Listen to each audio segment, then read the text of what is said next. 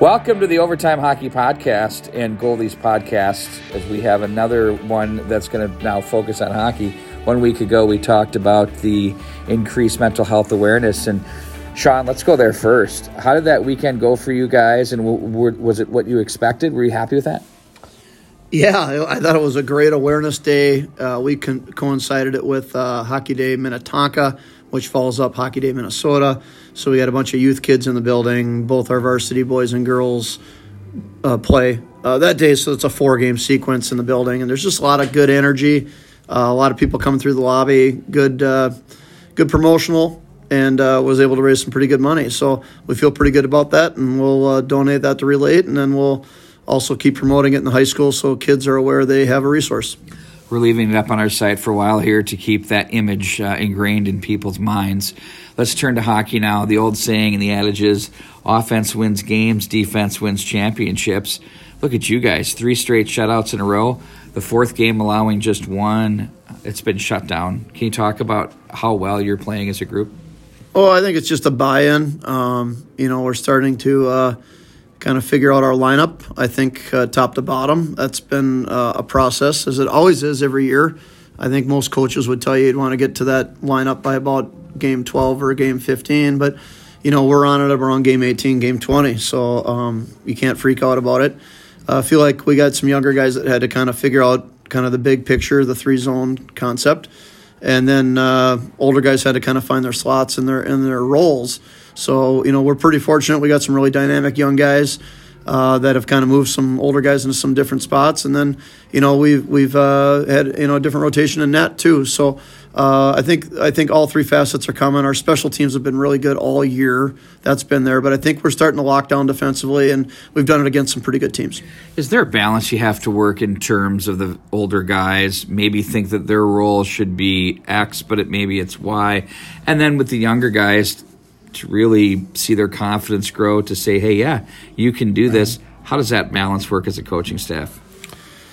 Well, I think early on you're trying to figure out how do the young guys slot in and how they fit. Um, you know, and they got a lot to learn. They're drinking through a fire hose. Uh, you know, the older guys. You know, it, the biggest challenge I think at this level is the, the older guys that want to keep playing uh, think this the winter season's about exposure, and it's not. Uh, the exposure seasons are in the fall and the spring, and uh, the winter season's about your program and playing well. And that's even what the junior and college guys want to see, anyways. So, uh, getting kids out of that fall league mentality, getting more into a team concept, playing the game the right way, uh, staying above the puck when you need to, um, all the concepts that you preach, they're really just habitual. They're habits. And if you get off your habits in the spring, summer, and fall, it takes you a while, you know, 25 weeks later to kind of figure out how to get back to team hockey in the winter. And it's a different style. It really is. To win at this level in high school hockey, you got to play a team game. What's amazing to the eye is the team game that you see is so much faster yeah. than the exposure because the puck's moving, there's responsibilities, but then the decision making has to speed up. And I'm sure there's a lot that has to go along to make that work. Yeah, I mean that's your job as a coaching staff. I think to create a tempo in practice that's as you know translatable to game day as it can be. So, you know, that's what we've been focused on. And, and again, that takes time, like it really does. You know, if you're going to dust it and spin it um, and stick handle, your team's going to play slow. And uh, teams that play slow seem to get bitten a little bit more, and you invite upsets, you invite sloppy play. Um, you know, the teams that we play, at least, uh, you know, everyone's got two lines, everyone's got 4D. What kind of separates the teams that I've seen this year and over the last four years are teams that have three lines that can all go in six set of D or six D, three sets of D, and goaltending. And you got to have all three facets. And if you don't, your your your warts are going to get exposed. Is it me, or is does it feel like there are more teams that have that formula? More than just a line and a half or two lines and into three. And I'm seeing some teams with four and six defensemen. I feel like the depth of quality of play is as deep on more rosters this year than it has been in recent years. I would agree with that. I, I think uh, some teams have probably lost some really high end mm-hmm. older guys that have been around for the last three or four years. Where there's a little bit of separation from that standpoint. You know, Yeah. like the Sammy Walkers are out the door, and you know the Jackson Blakes aren't aren't, aren't The middle around. stats of the middle stats yeah. of the world. You know, we had some guys like Bobby Brink, and you know. Uh, Low Height certainly had a great year. Molinar had 31 goals. So, you know, you look at kind of separation pieces that way. I don't see that this year as much. I see a lot more solid um, team play and, and depth across the board. So, I mean, everything's going to be two to two, like it really is. And the games that we've played in, that we've seen the top teams, it's tight. Like it's tight. There's not a lot of space out there. There's not a lot of room to separate. And I think that's awesome for high school hockey. I really do. Like this year, more than any year, there's as much parity. Uh, you know, there used to be days and you could look at each section and say, oh, you know, a handful of these sections just have to win one game to get to Yeah. state. That's not the case this year. Um, it's really never been the case in our section. So you know you gotta you gotta find a way to get to the semifinal round and win two games in three days. And uh, welcome to the fun stuff. That's Yeah, I that's awesome. Like that's really awesome because if you get through that, um, you're you're tested. You're ready to compete in the state tournament for something special. Your game against Wayzata, one nothing thriller. There's something special about. I like games at pick. They're really tight to the vest team. Yep. So good for playoff hockey for them, but also for you. When you take this group in and you play, I'm sure it was a game that mirrored a little bit of what they did and win at that style. Now you can look at this group and say, there's no excuses. We can play this way. That would be my thought. What were your thoughts on the whole uh, overview of that game? Well, I mean, first off, Wayzata is a very strong team. We had already seen them earlier in the year and, and happened to beat them in our building. And it was more of a special teams game where we separated that night. We were really good on the power play, and uh, that separated us. But we knew going over there, like, you know, last year we had to tie it with like three seconds left. And historically, over time, there's just no layups, uh, especially the second cycle through the Lake Conference there's just never any layups. It doesn't matter if you have the upper end talent or not. Teams are well coached. They're on game, you know, 18 to 22, 23. They're ready. They're they're you know the seniors are playing like seniors. Their juniors are seniors now. Their new guys are playing with 20, 20 games under their belt. So there's nothing really surprising happening out there. And and the teams with structures seem to me to be a little bit more confident in their style. Um, yeah, we feel like we look in the mirror when we play Wayzata. You know, I think both teams can play heavy. Um, they both play with depth. They both play with pretty good pace. Um, I think they're built from the back end in, in both situations. So it's going to be a. You know, I always laugh with Pat. We always say, "Hey, why don't we just start an OT, save save everybody a couple hours of time?" Yeah. Um, but you know, and then we always kind of joke, "Well, what about the development time? You know, you need these kids to play through the grind and and push back a little bit." And I think I saw that last night. I thought, you know, early on, I thought we had a pretty good start. Um, I thought was that a pushback later in the first period, had a couple chances, and then I thought in the second period, you know, they came out. Uh, and then I thought midway through the second period, we had about three or four shifts where we really kind of took control of the game.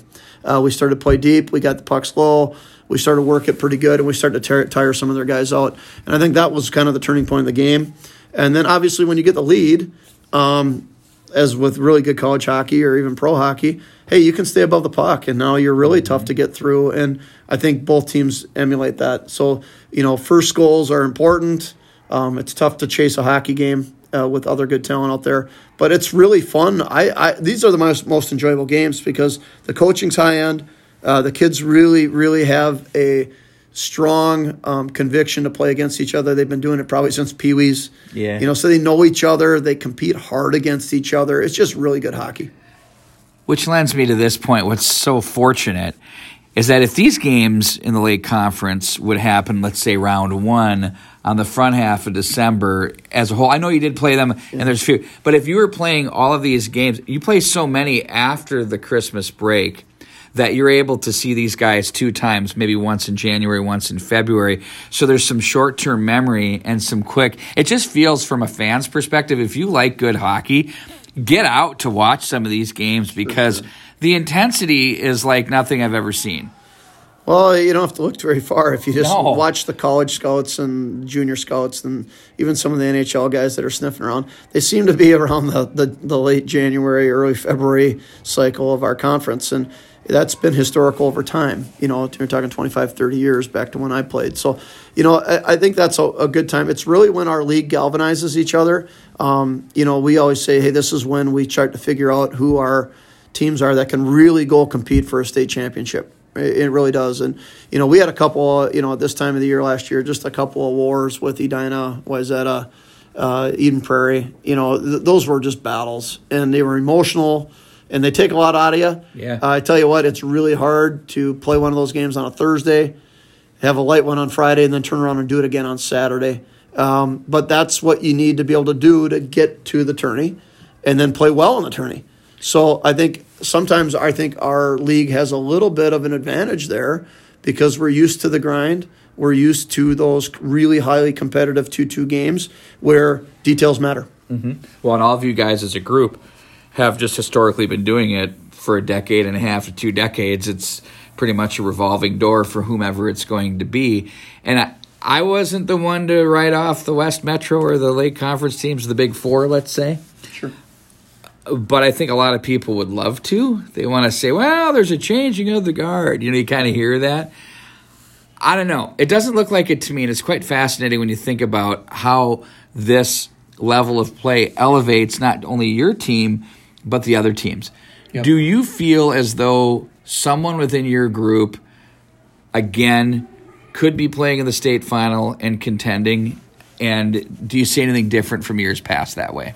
I, I don't. I absolutely, in full conviction, think uh, if a, a, Lake Conference teams come out of Section 2, 6, or 8, you know, because you, you, got St. Michael and Buffalo in Section 8 now, I, I think uh, any one of them will do some damage. That that would that would feel a little awkward. But I, I, think I, I think absolutely. I don't see any reason to why that wouldn't be the case. Um, you know, you can't crown a champion in November. Uh, I think a lot of this stuff is score comparison and hype. I. I, I think I think it's irresponsible from any coach's standpoint to think that you can score compare and think that that's going to be the case going forward. It's how you improve over the year. It's how you kind of strengthen. You need to get your warts exposed so you can make some changes in your lineup that can win you late in the year. And I think history dictates that. Um, we also, you know, if you if you talk about the big four, or whatever there, you know, we're pretty fortunate, but you know, like we don't have the ability to hide year to year. No. We can't take a year off and say, hey, we're going to build for next year or the year after, or or say the concept that hey, we're maybe a year away. That doesn't work in our programs. Uh, the kids that are in your team that year truly believe they can go do something special. So you're playing for that year. Mm-hmm. Uh, we can't hide for a year and reload and think that we're going to go young one year. Uh, to be honest with you, I think that's just the wrong message you send to any group of kids. And I'd hate to be the senior in that year that's being told that with yeah. body language or even decisions from a coaching staff. Um, you play to win in the moment. Um, you never know when you get the bounce. Like we've been on both sides of them. You know, we mm-hmm. really have. And sometimes you get the bounce and it pushes you forward, and sometimes you don't. And that's kind of the difficulty of high school sports. You know, there's no series, it's a one game. In order to pull it off, you got to win. That's the bummer. Yeah, it's hard. You got to win six game sevens in a row. And, uh, that's hard to do at any level, especially with 16, 17 year old kids. You know, I did a podcast with uh, Scott Oliver from East Grand Forks the other day. Such a great wealth of knowledge and yeah. wisdom from him. I asked him, I'm going to ask you, if you could change not one, but two, if you want to so choose two, two things about anything you could do regarding uh, Minnesota State High School League hockey, what would it be? Well, I mean, I think our kids at the higher level have shown that they're going to probably play 10 months out of the year. Um, our high school coaches have shown they do the best job developing players. Our season would be the kids would be much better off if our season was longer. We understand why. It's a fiscal thing. Mm-hmm. It also would bleed into fall and spring sports. So I get it. But from a purely developmental standpoint, our kids would be much better off with us developing over the long period of time. And from what I'm hearing from college coaches, even NHL scouts, boy, it would be great if the season could be a month earlier and a month later. Mm-hmm. Okay. Uh, that would be the first thing. Second thing, and that would increase our games and solve the game problem. Yep. Now we have some good solutions with the Elite League and AAA and some other things that fill gaps and voids. I get that. Um, the, the other end of it, you know, I think um, from from a standpoint of the uh, of just what's best for high school sports, Uh, uh, uh, we need a 20 minute period. Like our kids play a 20 minute period through Bantams. You know, they get in the fall, and then we get to a 17 minute period in high school, and it just to me it makes absolutely no sense. Um, and then and then right after the season ends, they go back to a 20 minute period. Uh, they need to be used to doing that. It's better for their development. I see no really be- real benefit on why it's a 17 minute period. I, I ask quite a bit of questions and I never really get any answers on that one. Um, but I think that would be one thing just from a simple solve. A 20 minute period it would be a very slight concession and it wouldn't be a big bump on mm. ice time. You know, I know you're adding nine minutes of game time, so you're probably looking at 20 minutes, 25 minutes of real time. But most of the programs, there's not a lot of ice after the high school game, and if there is, you can absorb it. And you know, I don't think the referees are going to freak out about an extra nine minutes. I think they'd actually prefer it a little bit. And I think it would actually force teams, in my opinion, to play more depth. Totally. Um, you know, what frustrates me is when we have to shorten our bench to three lines. Um, we have four lines of players that can play. Mm-hmm. And I think most teams would benefit from that, even doing that all year long, too. They would develop some of the kids that are maybe sitting and getting two or three shifts a period when they should be getting six or seven. I agree with that 100%. So you two are two for two. You both answered it basically the same way. Scott's a so, smart man, and so, and, and so he, are you. And he's been so, he's been a good friend for a long time. and offer, we probably think pretty like. I can offer a hint on the 17 minutes why it is. This is what I think, and I recall from when this all occurred when it went from 15 to 17 and not 20. So at the time, everybody was playing 20 games, 20 hockey, 20 basketball, and then hockey wanted to get to the 20 minute periods but then you had to take care of the basketball side of things, which I get fully for sure. Well, they may play less, and they said, okay, well, they're going to get the same amount of time as the hockey player is. So in games, that turned out to be 30 31 for them, which is what they have, right? Yep. And then for hockey, we'll give you 17, and now you're equitable that way. I think that's what it was. I think that's why it's 17. Well, I always enjoy that stuff, and when they try to make things equitable from a big picture to kind of appease all the sports. But then when it comes down to who funds the high school league, where's the cash cow? we went through it last year. Uh, both the girls and boys tournaments were going to happen no matter what, and I think at that point we got to be a little bit smarter. Yeah, and and understand that hey, hockey in Minnesota is a little bit different. It just is from a purely developmental standpoint nationally, and if the Minnesota thing drives it properly, uh, things will fall into place. Hey, if football or baseball were the ones that were funding the Minnesota State High School League, as a hockey guy, do what you got to do. Give me an opportunity, right? Correct. Yep. The Texas and football. Hey, you're the Go cash cow. Make it work so we can all function properly. Slide right in here and do yep, our thing. Fi- final question for you: As you turn the corner, we have two weeks uh, of season left. Do you feel, Sean, that this team? Today is close, or to where you'd want them to be at this stage of the season when you came in. Well, we went through a tough stretch there over Christmas. We were banged up. We lost a couple guys to injury. I, you know, I didn't think we were playing really well. Um, I thought our guys were distracted over the holidays. Um, you know, we, we only played a couple games. We weren't in a, in a tournament by design. So it was just a kind of a goofy window there for about maybe 10 days to two weeks. But we've really been practicing well lately. I, these kids play hard and they've bought in. They're settling in. I think we're – right about where we were last year with about four games left. We got a couple things to kind of tie down. Uh, but, you know, last year at this time, too, you know, we were just starting to figure out our lineup and we were playing really good hockey. I mean, we went toe to toe with Eden Prairie, who had, you know, 16, 17 seniors. We're very good, and it was OT, OT, and our kids were right there. I thought we were one of the top six or seven teams in the state at the end of the year. Uh, and, and it showed with our effort and our compete level. And you know, and again, like we got to get over the fact that we're trying to crown who's the best in November and who's the best in December. Like those are good predictors, but they're certainly never going to be that accurate, and they haven't been over time. Um, You know, like I, remember our first year when everybody told me there's just no way we were going to keep up with Edina. You know, they were just too deep and too loaded, and you know, and and we just kept getting better as the year went on. And I think we showed at the end of the year we were the better team. And then in year two, we were told we were going to be that great, and everybody had to kind of chase us. And you know, injuries hit, couple tough plays. You start believing it. You start believing the, the, the other the other weird. teams are hunting you. Yeah. And you know, it's kind of like, are you you know you're you're playing against the field, and I think sometimes you just get overhyped on it. You just got to stay in the moment and keep working. uh, this year, I think more than any, there's probably like 12 or 15 teams that could really make a run here at the end of February and early March and do something special. Historically, usually that's like six or eight. You know, yeah. and and right now it's probably twelve amazing. to fifteen, which is super fun. Like enjoy the enjoy the ride, and and we're back. You know, like a year ago, last year we were still fighting COVID, and are we playing? Are we not playing? And what's a shutdown going to look like? Hey, the kids are having an awesome season. I've really enjoyed coaching this year. There's a lot of good teams.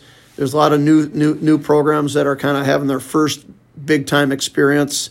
Um, and then every every year, I always look back early in our schedule. We might lose a game, and I'm kind of frustrated why we lost. Yeah. And then about a month later, you go, you know, Rogers is pretty good. They yeah, just beat Andover. know. Exactly. And you know, we lost to him in OT over there, and yeah. all played them.